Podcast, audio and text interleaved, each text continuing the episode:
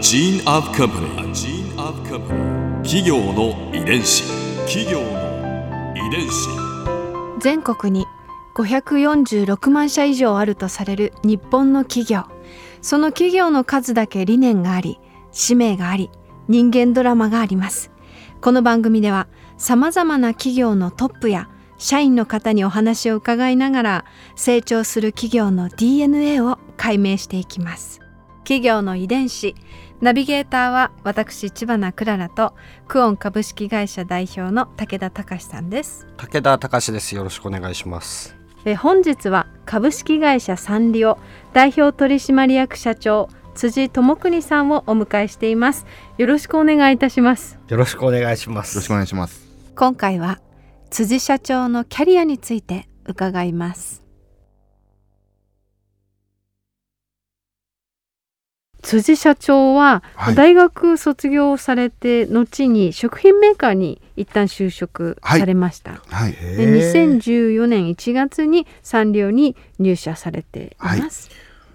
すいません。何でしょういか武田さん。やこれはあのこう方針ですか？その、うんつまりプロパーでサンリオ社に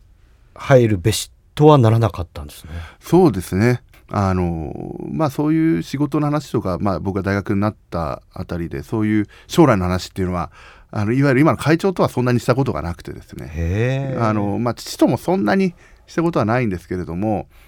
まあ正直将来は入るんだろうなぐらいの気持ちでは大学生の時はうん。いました。でまああの父からも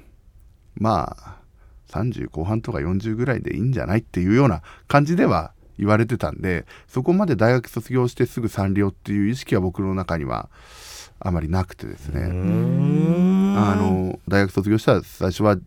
自分の好きなことをやろうとうん。いうふうに思っていましたしそこに対してあの父や祖父から何かダメだと言われることもなかったので、うん。あのそこはあの普通に就職させてあのいただきましてじゃあご自身でええ選んで？はいそうそうです。はい、うんであの次にちょっとやりたいことがありましてでそれで、えーその食品メーカーは退社しまして、でそこのタイミングであの父が急逝したのでサンリオにという。う父様がお亡くなりになったのがえっと2013 2013年年ああじゃあもう本当に2014年1月にサンリオに入社ということだったのでもうそのお父様が亡くなられてすぐにそうです。という形はいだったんですね。父があの亡くなった日にえ？祖父に言われましてね。入ってもらうには困ら困るねっていうその一言でなんか、ま、周りに周りに会社の人とかもいたんですけどなんかもうみんな同意みたいなそういう感じで。なんかもうドラマみたいですね。なってまあその場で？はい。ということさあそうなります。そうです。でまあそれが11そりゃそうで月19日だったんですけれども亡くなったのが、ええじゃあ12月1日からと言われていやーという感じでえーそこはちょっといもう1ヶ月猶予くださいということで。そのネゴシエーション何なんですか？一ヶ月。1ヶ月。まああのねいろいろ自分のやりたかったことをくぐりをつけて。でうんじゃあ1月の最初当時は確か1月4日かなだったと思うんですけれどもうん。その日からということで入社させていただきまして。企業の遺伝子。もう入社された当初は、はい。経理部に配属はい。だったんですね。そうですね。最初に経理部。はい。もうこれはやっぱ最初は財務的な部分を知っておかないとということで。まあその後企画営業本部ではい。法人営業のご担当だったそうですね。ということで。あのまあうん。法人営業というとあれですけど、いわゆるコラボレーションとかいわゆる広告宣伝で、あのキャラクターを使ってもらうライセンスビジネスをやらせていただサンリオ社の核となるビジネスそうですね。はい。そして2016年に取締役。はい2017年に専務取締役にそして今年7月に60年にわたり社長を務めてらしたおじい様から社長を引き継がれたということで、はい。はあ、すごい。本当にドラマみたいな 流れですね。まあでもこう入ってやっぱり最初に経理にいたりとか営業にいたりするとやっぱりその会社のいい部分も、うん。いわゆる直さなきゃいけない部分っていうのも、うんうん。やっぱ結構見えてきてる中でまああの専務になったタイミングでいわゆるマーケティングっていうものの重要性をこの会社にもっと根付かせないといけないというふうに思ったので今今まであったプロモーション部隊みたいなところを壊して、うん。マーケティング本部っていうものを作り上げたんですけれども、うん。まあ、そういうところからあのやっぱ徐々にこの会社を変えていかないといけないっていう当然その創業からこう60年やってきた素晴らしい文化であったりとか素晴らしいキャラクターであったりとか素晴らしいビジネスっていうのはあるんですけれどもやっぱりこの時代に対応しながらやっぱり今後企業を成長させていくためにはやはりこの60年で固まってしまったものをやっぱりえー壊すものは壊してやっぱり直していかないといけないっていう思いがあの徐々に徐々に強くなってきてですね。すごい。でも前社長からこう社長を引き継がれる時にこうはいプレッシャーだったりとか、なんかありませんでしたか？プレッシャーみたいなあんまりなかったんなかっですけれどもたですか。すごいですね。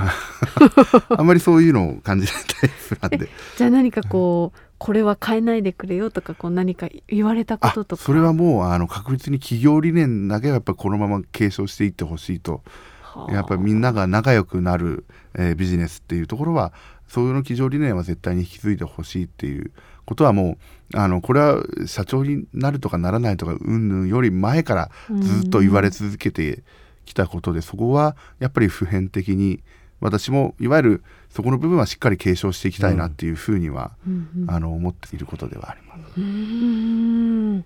で小さい頃からきっとサンリオのキャラクターだったりそのサンリオの文化にこう慣れ親しまれてきたと思うんですけれど、なんかこう具体的なエピソード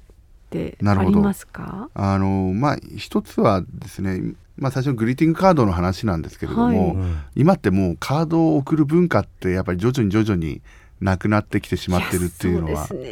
あのまあ、当然そのメールもあるし LINE もあるし、ね。いろいろ SNS のツールがあるんで、まあ、僕自身もそんなに手紙を書くっていうことは、まあ、あんまりないんですけれども、小さい頃からその手紙家族間での手紙のやり取りっていうのは結構多くあってですね、そういう文化っていうのは私は触れてきたのかなっていうふうに思いますしサンリオっていう企業自体もあれなんですよね。舞台に誕生日の方がいるとみんなでその1週間前ぐらいからカードが回ってきてその人に向けてメッセージを。すごい。へ優しいあったかい。でそのその日の朝礼かなんかであの「今日は誰々さんのお誕生日です」みたいな感じでカードをを渡すっていう文化がありますしやっぱりもらうと嬉しいですし出してそう喜んでる顔を想像するだけでも嬉しいんでこれは何かしら違う形でもやっぱコミュニケーションのツールとしてそこはやっぱ残していきたいというふうに思いますし何かしらの形であのビジネスとしても継続できるんじゃないかなっていうふうには。直筆のメッセージってね、あったかいものがありますからね。ここで Clara's View Point。今回辻さんのお話の中で私が印象に残ったのはまあ辻社長のキャラクター でしょうか？皆さんには伝わりましたでしょうか？サンリオのキャラクターの中で似てると言われるキャラクターが一つあるそうなんですよ。何だと思いますか？ってわかんないですよね。お声だけじゃね。のポムポムプリンに似てるってよく言われるそうなんですね。私その聞いてああなるほどって思いました。若くって同族で突然の社長任命ですごくこうプレッシャーも終わりだろうけれどなんかひょうひょうと可愛らしい表情でずっとあの語ってくださる辻社長のキャラクターが私はなんだか忘れられません。企業遺伝子。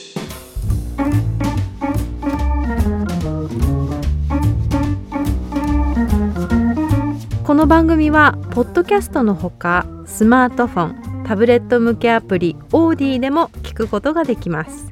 お使いのアプリストアからダウンロードして企業の遺伝子のページにアクセスしてみてくださいね。それでは